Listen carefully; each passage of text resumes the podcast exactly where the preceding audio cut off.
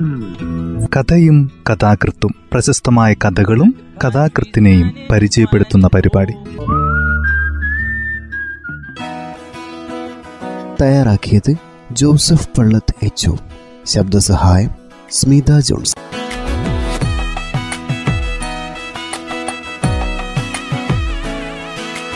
പ്രശസ്ത എഴുത്തുകാരൻ ടി പത്മനാഭന്റെ ഗുരുസ്മരണ എന്ന ചെറുകഥയാണ് ഇന്ന് പരിചയപ്പെടുത്തുന്നത്. കഥ ഇങ്ങനെ ആരംഭിക്കുന്നു. ഞാൻ അഞ്ചാം ക്ലാസ്സിൽ പഠിക്കുമ്പോഴാണ് അദ്ദേഹം ഞങ്ങളുടെ സ്കൂളിൽ അധ്യാപകനായി വന്നത്. അദ്ദേഹം വരുന്നതിന് മുമ്പായി തന്നെ അദ്ദേഹത്തിന്റെ ഖ്യാതി ഞങ്ങളുടെ സ്കൂളിലും ഗ്രാമത്തിലൊക്കെ എത്തിക്കഴിഞ്ഞിരുന്നു. വെള്ളക്കാരനെ എതിർക്കുന്ന ആളാണ് ഗാന്ധിയുടെ ആളാണ് ജയിലിൽ പോയ ആളാണ് എന്നൊക്കെയായിരുന്നു കേട്ടത്. ഇതിന്റെ ഒന്ന് സത്യാവസ്ഥയെക്കുറിച്ച് ഞങ്ങൾ കുട്ടികൾക്കൊന്നും ഒന്നും അറിയുമായിരുന്നില്ല. ഞങ്ങളുടെ സ്കൂളിലേക്ക് പുതുതായി വരുന്ന അധ്യാപകൻ ഒരു സാധാരണ ആളല്ല എന്ന് മാത്രം ഞങ്ങൾ മനസ്സിലാക്കി. അദ്ദേഹം ആദ്യമായി ക്ലാസ്സിൽ വന്ന ദിവസം ഞാൻ നല്ലതുപോലെ ഓർക്കുന്നുണ്ട്. ഞങ്ങളൊക്കെ കാത്തിരിക്കുകയായിരുന്നു. എങ്ങനെയുള്ള ആളായിരിക്കും? സായിപ്പിനോട് യുദ്ധത്തിന് പോയ ആളല്ലേ? ഞങ്ങളുടെ മനസ്സിലുണ്ടായിരുന്നത് ഒരു വലിയ ആളായിരുന്നു. നല്ല ഉയരം നല്ല വണ്ണം അജാന ബാഹു പക്ഷെ അദ്ദേഹത്തെ കണ്ടപ്പോൾ ഞങ്ങൾക്കൊക്കെ നിരാശയായി. ചിരിച്ചുകൊണ്ട് ഞങ്ങളുടെ മുമ്പിൽ നിന്നത് സാധാരണയിലും ചെറിയ ഒരാളായിരുന്നു. മെലിഞ്ഞ് വളരെയൊന്നും പൊക്കമില്ലാത്ത പക്ഷേ വേഗത്തിൽ തന്നെ ഞങ്ങൾക്കെല്ലാവർക്കും മനസ്സിലായി ഞങ്ങളുടെ സ്കൂളിലെ മറ്റ് അധ്യാപകന്മാർക്കൊന്നുമില്ലാത്ത എന്തൊക്കെയോ സവിശേഷതകൾ അദ്ദേഹത്തിനുണ്ടെന്ന്. അദ്ദേഹത്തിന്റെ വേഷത്തെക്കുറിച്ച് ഞാൻ പറഞ്ഞില്ലല്ലോ. അദ്ദേഹം ഷർട്ട് ഇട്ടിരുന്നില്ല. പകരം ഗദറിന്റെ ഒരു തോർത്തുമുണ്ട് കൊണ്ട് മുണ്ടും ഗദർ തന്നെയായിരുന്നു. അത് കണങ്കാൽ വരെ എത്തിയിരുന്നുള്ളൂ. രണ്ട് നല്ല തൂവള്ള നിറമായിരുന്നു. കരയുണ്ടായിരുന്നില്ല. കഷ്ടിച്ചൊരു നാൽപ്പത്തഞ്ച് വയസ്സ് തോന്നിച്ച അദ്ദേഹത്തിന്റെ നിറം കറപ്പായിരുന്നില്ല. എന്നാൽ നല്ല വെളുപ്പുമായിരുന്നില്ല. രണ്ടിന്റെയും മധ്യത്തിലായിരുന്നു. വട്ടമുഖമായിരുന്നു. നെറ്റിയിൽ ഒരു വലിയ ചന്ദനക്കുറി ഉണ്ടായിരുന്നു. മുടി പറ്റേ ക്രോപ്പ് ചെയ്തിട്ടുമുണ്ടായിരുന്നു. ക്ലാസ്സിലേക്ക് കടക്കുമ്പോൾ തന്നെ അദ്ദേഹത്തിന്റെ മുഖം നിറഞ്ഞ പുഞ്ചിരിയായിരുന്നു. ആ പുഞ്ചിരിയുടെ പിറകിൽ ഞങ്ങളോട് മാത്രമല്ല ലോകത്തോട് മുഴുവൻ തന്നെയുള്ള സ്നേഹമാണെന്ന് വളരെ വേഗത്തിൽ ഞങ്ങൾക്ക് എല്ലാവർക്കും മനസ്സിലാവുകയും ചെയ്തു. അദ്ദേഹം ക്ലാസ്സിലേക്ക് കടന്നപ്പോൾ ഞങ്ങളൊക്കെ എഴുന്നേറ്റ് നിന്നു. അപ്പോൾ തന്റെ മണിയച്ച പോലെയുള്ള ശബ്ദത്തിൽ അദ്ദേഹം പറഞ്ഞു ഇരിക്കിൻ. കുട്ടികളെല്ലാവരും ഇരിക്കിൻ. ഇവിടേക്ക് വന്ന ഒരു പുതിയ അധ്യാപകനാണ് ഞാനെന്നും ഇനി മുതൽ നിങ്ങളെയൊക്കെ മലയാള ഭാഷയും വ്യാകരണവും പഠിപ്പിക്കേണ്ടത് ഞാനാണെന്നും. പ്രത്യേകിച്ച് പറയേണ്ടത് ആവശ്യമില്ലല്ലോ. ഇതിനു മുമ്പ് ഞാൻ മറ്റൊരു സ്കൂളിലായിരുന്നു പഠിപ്പിച്ചത്. അവിടെയും നിങ്ങളെപ്പോലെ എനിക്ക് ഇഷ്ടപ്പെട്ട ധാരാളം കുട്ടികളുണ്ടായിരുന്നു. അവരൊക്കെ വളരെ നല്ല കുട്ടികളുമായിരുന്നു. നിങ്ങൾ നല്ല കുട്ടികളാണ്. എനിക്കതറിയാം. എന്റെ പേര് നിങ്ങളോട് പറഞ്ഞല്ലോ എന്റെ പേര് അല്ല പേരിൽ എന്തിരിക്കുന്നു അല്ലേ? എന്നെ ഇതിനു മുമ്പുള്ള സ്കൂളിലെ കുട്ടികൾ നമ്പ്യാർ മാസ്റ്റർ എന്നാണ് വിളിച്ചിരുന്നത്. നിങ്ങൾ അങ്ങനെ തന്നെ വിളിച്ചാൽ മതി. അതാ എനിക്കിഷ്ടം. പറയൂ എന്താണ് ഇനി എന്നെ വിളിക്കുക? ഞാനിപ്പോൾ പറഞ്ഞില്ലേ എല്ലാവരും എന്നെ നമ്പ്യാർ മാസ്റ്റർ എന്ന് വിളിക്കുക. അതാണ് എനിക്കിഷ്ടം. ആ ഇനി പറയൂ എന്താണ് എന്റെ? നമ്പ്യാർ മാസ്റ്റർ. ആ അത് പറ്റില്ല. ഉറക്ക പറയണം. എല്ലാവരും കേൾക്കണ്ടേ? നമ്പ്യാർ മാസ്റ്റർ. ബുദ്ധഭഗവാനെക്കുറിച്ച് ചിലതൊക്കെ ഞാൻ പറഞ്ഞു തരാം ശ്രീബുദ്ധനെക്കുറിച്ച് നിങ്ങളൊക്കെ കേട്ടിരിക്കും.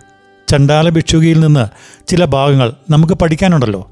അദ്ദേഹം തന്റെ മധുരവും ഗംഭീരവുമായ ശബ്ദത്തിൽ പറഞ്ഞു തുടങ്ങി.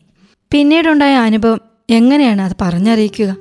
സത്യത്തിൽ ഞങ്ങളപ്പോൾ ക്ലാസ് മുറിയിലായിരുന്നില്ല. സഹസ്രാബ്ദങ്ങൾക്ക് മുമ്പുള്ള ലുംബിനിയിലേക്ക് ഞങ്ങൾ പോയി. അവിടെ നിന്ന് കപിലവസ്തുവിലേക്ക് വന്നു. പിന്നീട് ഗയയിൽ സാരനാഥിൽ മഗധയിൽ പിന്നീട് നടക്കുവാൻ കഴിയാത്ത ആട്ടിൻകുട്ടിയെ സ്നേഹപൂർവം ചുമലിലേറ്റി ബിംബിസാരന്റെ യാഗശാലയിലേക്ക് ഭഗവാൻ പോയപ്പോൾ വിശ്വാസപൂർവം തന്നെ പിന്തുടർന്ന തള്ളയാടിന്റെ നെറുകിയെ തലോടി പേടിക്കണ്ട നിനക്ക് ഞാനുണ്ടല്ലോ എന്ന് ഭഗവാൻ പറഞ്ഞപ്പോൾ ഞങ്ങൾ എല്ലാവരുടെയും കണ്ണിൽ സങ്കടത്തിന്റെയും സന്തോഷത്തിന്റെതുമായ ഇനി അടുത്ത തവണ ഞാൻ നിങ്ങൾക്ക് ഭഗവാന്റെ പ്രധാന ശിഷ്യനായ ആനന്ദനെയും ആനന്ദനെ സ്നേഹിച്ച മാതങ്കി എന്ന പെൺകുട്ടിയെയും കുറിച്ച് പറഞ്ഞുതരാം.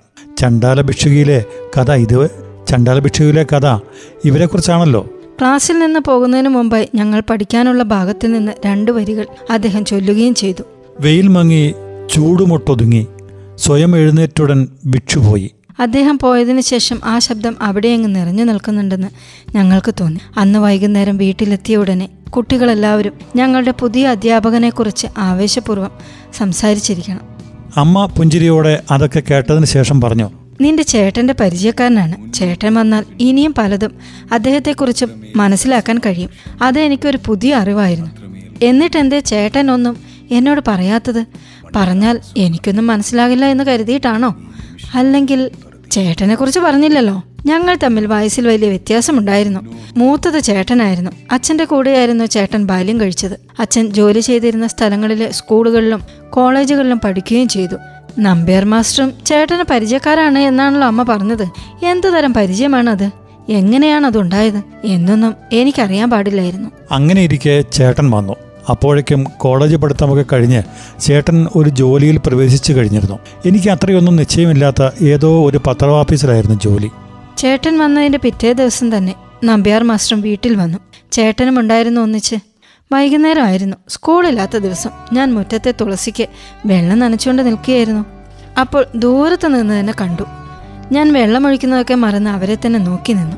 മുറ്റത്ത് കയറാൻ പോകുമ്പോഴാണ് മാസ്റ്റർ എന്നെ കണ്ടത്. അദ്ദേഹം എന്നെ അവിടെ പ്രതീക്ഷിച്ചിരുന്നില്ലെന്ന് ആ മുഖം പറഞ്ഞു. ആ ഇയാൾ ഇവിടെയാണല്ലേ? എന്നിട്ടെന്തേ എന്നോടൊന്നും പറയാഞ്ഞത്? ചോദിച്ചത് ചേട്ടനോടായിരുന്നു. ചേട്ടൻ എന്താണോ അതിന് ഉത്തരം പറയുക എന്നറിയാൻ ഞാൻ ഉത്കണ്ഠയോടെ കാത്തു നിന്നു. പക്ഷെ ചേട്ടൻ പറഞ്ഞത് എനിക്ക് വ്യക്തമായി കേൾക്കാൻ കഴിഞ്ഞില്ല. അവർ രണ്ടുപേരും കൂടി അന്ന് വരാന്തയുടെ അറ്റത്തുള്ള പൂമുഖത്തിരുന്ന് സംസാരിച്ചത് മുഴുവൻ സാഹിത്യത്തെക്കുറിച്ചായിരുന്നു. പ്രത്യേകിച്ചും കവിതയെക്കുറിച്ച്. ആ ഇയാൾക്ക് സാഹിത്യത്തിലൊക്കെ നല്ല വാസനയുണ്ട്. അത് വളർത്തിയെടുക്കണം. എന്നെ നോക്കിക്കൊണ്ടായിരുന്നുവെങ്കിലും അങ്ങനെ പറഞ്ഞത് ചേട്ടനോടായിരുന്നു. ചേട്ടൻ അപ്പോൾ അദ്ദേഹത്തോട് എന്താ പറയുകയും ചെയ്തു? അദ്ദേഹം മടങ്ങുമ്പോൾ ചേട്ടൻ ചോദിച്ചു. പുതിയ കവിതകളൊന്നും എഴുതിയിട്ടില്ലേ? എന്തേ ഒന്നും കൊണ്ടുവരാത്തത്? വായിക്കാമായിരുന്നല്ലോ. അടുത്തൊന്നും ഒന്നും തോന്നിയിട്ടില്ല. എഴുതിയാൽ കാണിക്കാം. ഞാൻ അപ്പോൾ ആദ്യമായി മനസ്സിലാക്കി. നമ്പ്യാർ മാസ്റ്റർ കവിതകൾ എഴുതാറുണ്ട്. എന്തേ ആരും ഇതിനെപ്പറ്റി ഒന്നും പറഞ്ഞില്ല. മാസ്റ്റർ വരുന്നതിന് മുമ്പായി തന്നെ അദ്ദേഹത്തെക്കുറിച്ചുള്ള എത്രയോ വാർത്തകൾ ഇവിടെ എത്തിക്കഴിഞ്ഞിരുന്നു. എന്നിട്ട് ആരും അദ്ദേഹം കവിത എഴുതുന്നതിനെക്കുറിച്ച് നമ്പ്യാർ മാസ്റ്ററുടെ ഒരു കവിതയോ പുസ്തകമോ ഒന്നും ഞാൻ കണ്ടിട്ടില്ല. വീട്ടിലുള്ള പുസ്തകങ്ങളൊക്കെ ഞാൻ വായിച്ചിട്ടുണ്ട്. സ്കൂളിലും വായനശാലകളിലുമുള്ള പുസ്തകങ്ങളും വായിച്ചിട്ടുണ്ട്. പിന്നെ ആഴ്ച പതിപ്പിലും മാസികകളിലൊക്കെ നോക്കാറുണ്ട്. എവിടെയോ അദ്ദേഹത്തിന്റെ പേര്? ഞങ്ങൾ അമ്മയും ചേട്ടനും ഞാനും നമ്പ്യാർ മാസ്റ്റർ തെല്ല് നേരം അനുഗ അനുഗമിച്ചു. ഇയാൾ കുറച്ചു ദൂരം എന്റെ കൂടെ വരട്ടെ? പിൽക്കാലത്ത് അദ്ദേഹത്തിന്റെ കൂടെ ഒറ്റയ്ക്കും കൂട്ടായും ഒട്ടേറെ നടന്നിട്ടുണ്ടെങ്കിലും അദ്ദേഹം ഞങ്ങളെയൊക്കെ കൂട്ടി പലപ്പോഴും കുന്നിൻ പുറത്തേക്കും കുന്നിന്റെ അങ്ങേ ചെരുവിലെ കാട്ടിലേക്കുമൊക്കെ പോകാറുണ്ടായിരുന്നു. അന്ന് വൈകുന്നേരത്തെ ആദ്യത്തെ നടത്തം മനസ്സിൽ ഇപ്പോഴും ഉണ്ട്. വലിയ തോടിന്റെ കരയിലെത്തിയപ്പോൾ മാസ്റ്റർ പറഞ്ഞു ഇനി അപ്പ് പോയിക്കൊള്ളൂ ഞാൻ വെറുതെ വിളിച്ചുവെന്നേ ഉള്ളൂ. ഓരോന്ന് ഇങ്ങനെ സംസാരിക്കാലോ എന്ന് കരുതി. ഞാൻ തിരിഞ്ഞു ആ നിൽക്ക് നിൽക്ക്. ഓ ഒന്ന് ചോദിക്കട്ടെ. പുസ്തകങ്ങളൊക്കെ വായിക്കാറുണ്ടല്ലോ. എന്ത് തരം പുസ്തകങ്ങളാണ് വായിക്കാറ്? നോവലോ കവിതയോ കഥയോ? എന്താണ്? നോവലായിരിക്കും അല്ലേ? അതെ. ആ അതുകൊണ്ട് വിഷമമൊന്നുമില്ല. പക്ഷെ നോവൽ മാത്രം വായിച്ചാൽ പോരാ. ഇടയ്ക്ക് കവിതയും വായിക്കണം. നല്ല നോവലും കഥയും ഒക്കെ ഒരർത്ഥത്തിൽ കവിത തന്നെയാണ്. എന്നാലും കവിതയ്ക്ക് വേറെ തന്നെ ഒരു ശാഖയുണ്ടല്ലോ. പിന്നീട് കാലാന്തരത്തിൽ ഞങ്ങൾ ഹൈസ്കൂളിലെ ഉയർന്ന ക്ലാസ്സുകളിലെത്തുകയും ചിലരെങ്കിലും കോളേജിൽ ഉപരിപഠനത്തിന് പോവുകയും അതിനുശേഷം ഞങ്ങളുടേതായ ജീവിത വൃത്തികളിൽ പ്രവേശിക്കുകയും ചെയ്തപ്പോഴും പഴയ ഗുരുനാഥനുമായുള്ള ബന്ധം മുറിയാതെ തന്നെ നിന്നിരുന്നു. അപ്പോഴേക്കും അദ്ദേഹം സ്കൂളിൽ നിന്ന് റിട്ടയർ ചെയ്തിട്ട് ഏറെയായിരുന്നു. ഞങ്ങളുടെ ഇടയിൽ പുഴക്കരയിലെ ആ പഴയ വീട്ടിൽ തന്നെയായിരുന്നു പണ്ടത്തെ പോലെ ഒറ്റയ്ക്ക് താമസിച്ചിരുന്നത്. അദ്ദേഹം എന്നും അവിടെ ഉണ്ടായിരിക്കുമെന്നും ഞങ്ങൾ കരുതി. കാരണം അദ്ദേഹം ഞങ്ങളുടെയൊക്കെ ജീവിതത്തിന്റെ ഗ്രാമത്തിന്റെ മുഴുവനും തന്നെ മുറിച്ചു മാറ്റാൻ കഴിയാത്ത ഒരു ഭാഗമായി കഴിഞ്ഞിരുന്നു. എന്തെങ്കിലും ഒരു സന്ദർഭം വരുമ്പോൾ ഞങ്ങളൊക്കെ അദ്ദേഹത്തെ ഓർത്തു. നമ്പ്യാർ മാസ്റ്റർ പറഞ്ഞതുപോലെ അല്ലെങ്കിൽ നമ്പ്യാർ മാസ്റ്റർ ചെയ്തതുപോലെ എന്നൊക്കെ പറയുന്നത് പലർക്കും ഒരു ശീലമായി കഴിഞ്ഞിരുന്നു. ഇങ്ങനെ പറയുന്നവരിൽ അദ്ദേഹവുമായി നേരിട്ട് ഇടപഴകാൻ അവസരം കിട്ടാത്തവരുമുണ്ടായിരുന്നു. ഇതൊക്കെ കൊണ്ടാണ് ഒരു തവണ ലീവിൽ വന്ന എന്നോട് അമ്മ നമ്പ്യാർ മാസ്റ്റർ പോയി എന്ന് പറഞ്ഞപ്പോൾ ഞാൻ തരിച്ചു നിന്ന് പോയത് അമ്മ പറഞ്ഞു ഞങ്ങളൊക്കെ വിചാരിച്ചത് അദ്ദേഹം എന്നും ഇവിടെ തന്നെ നിൽക്കുമെന്നായിരുന്നു. വയസ്സായിരുന്നെങ്കിലും അദ്ദേഹത്തിന്റെ ആരോഗ്യത്തിനൊന്നും വിഷമമുണ്ടായിരുന്നില്ല. ഭാര്യയും മക്കളും ഉണ്ടായിരുന്നില്ലെങ്കിലും അദ്ദേഹത്തിന്റെ കാര്യങ്ങൾ അന്വേഷിക്കാൻ ഇവിടെ ധാരാളം പേർ ഉണ്ടായിരുന്നല്ലോ. പോകുന്നതിന് മുമ്പായി ഇവിടെ വന്നിരുന്നു. നിന്നോട് പ്രത്യേകിച്ചും പറയാൻ പറഞ്ഞിരുന്നു. എന്തുകൊണ്ടോ അപ്പോൾ എന്റെ മനസ്സിലുണ്ടായിരുന്നത് കൊല്ലങ്ങൾക്ക് മുമ്പ് അദ്ദേഹം ഞങ്ങളുടെ ആദ്യത്തെ ക്ലാസ്സിൽ നിന്ന് മടങ്ങുമ്പോൾ ചൊല്ലിയ ആ രണ്ട് വരികളായിരുന്നു. വെയിൽ മങ്ങി ചൂടുമൊട്ടൊട്ടൊതുങ്ങി സ്വയം എഴുന്നേറ്റുടൻ ഭിക്ഷു പോയി ഞങ്ങളാരും ശ്രദ്ധിച്ചില്ലെങ്കിലും ഭിക്ഷുവിന് വയസ്സായിരിക്കുന്നു. ഭിക്ഷുവിനും പോകുവാനുള്ള സമയമായിരിക്കുന്നു. കാലം ഇത്രയൊക്കെ കഴിഞ്ഞ് എന്തിനാണ് ഇപ്പോൾ ഇതേക്കുറിച്ചൊക്കെ ഓർക്കുന്നത് എന്ന് ചോദിച്ചാൽ ഇന്ന് രാവിലെ അല്ലെങ്കിൽ ഒരു കാര്യം കൂടി പറഞ്ഞിട്ട് അതിനെക്കുറിച്ച് പറയാം. ഞാൻ കോളേജിൽ പോയ കൊല്ലമായിരിക്കണം. അപ്പോഴേക്കും ചേട്ടന്റെ കവിതകളും ലേഖനങ്ങളും പല പ്രസിദ്ധീകരണങ്ങളും വരാൻ തുടങ്ങിക്കഴിഞ്ഞിരുന്നു. ഏതാനും സമാഹാരങ്ങളും പുറത്തു വന്നു കഴിഞ്ഞിരുന്നു. പത്രങ്ങളുമായുള്ള ചേട്ടന്റെ അടുപ്പം ഒരുപക്ഷെ ഇതിനൊക്കെ സഹായിച്ചുമിരിക്കണം അതെന്തെങ്കിലും ആവട്ടെ. ഒരു തവണ ചേട്ടൻ വീട്ടിലെത്തിയപ്പോൾ നമ്പ്യാർ മാസ്റ്ററും വന്നു. വരാന്തയുടെ അറ്റത്തുള്ള പൂമുഖത്തിരുന്ന് അവർ പതിവ് പോലെ സാഹിത്യ സംബന്ധിയായ കാര്യങ്ങളെക്കുറിച്ച് സംസാരിക്കാൻ തുടങ്ങി. അല്പനേരം കണ്ണടച്ച് ധ്യാനത്തിലെന്ന പോലെ ഇരുന്ന ശേഷം അദ്ദേഹം ചൊല്ലുവാൻ തുടങ്ങി. ആദ്യം വളരെ പതുക്കിയായിരുന്നു. പിന്നീട് സന്ദർഭത്തിനനുസരിച്ച് ശബ്ദം പൊങ്ങുവാനും താഴുവാനും തുടങ്ങി.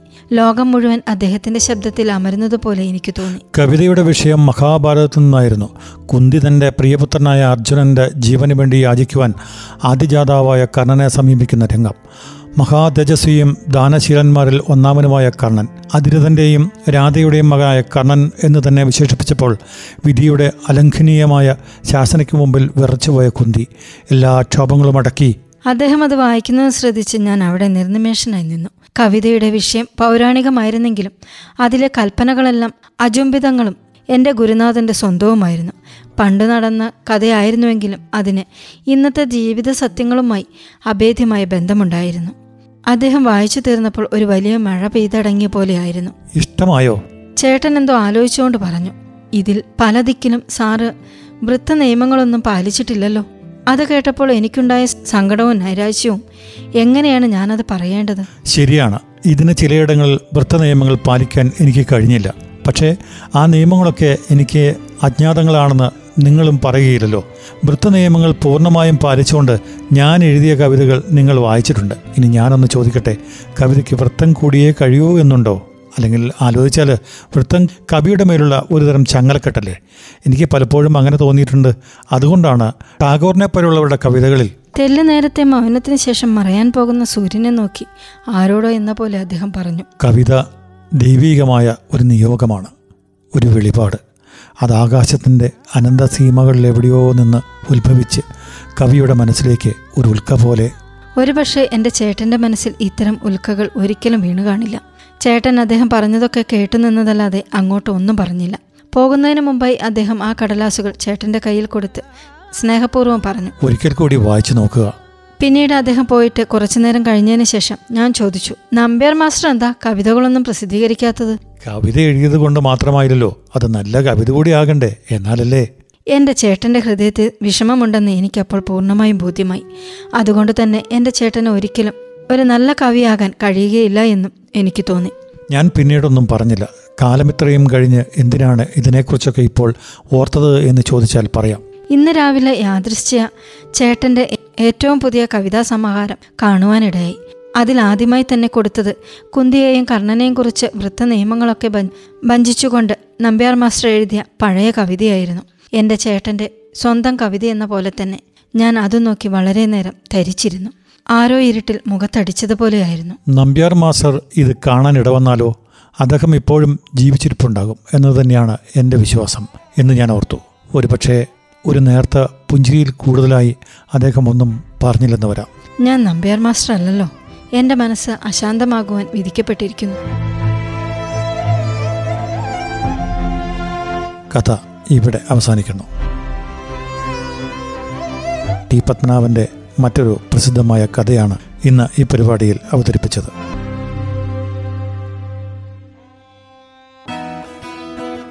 തയ്യാറാക്കിയത് ജോസഫ് പള്ളത്ത് എച്ച് ശബ്ദസഹായം സ്മിത ജോൺസൺ.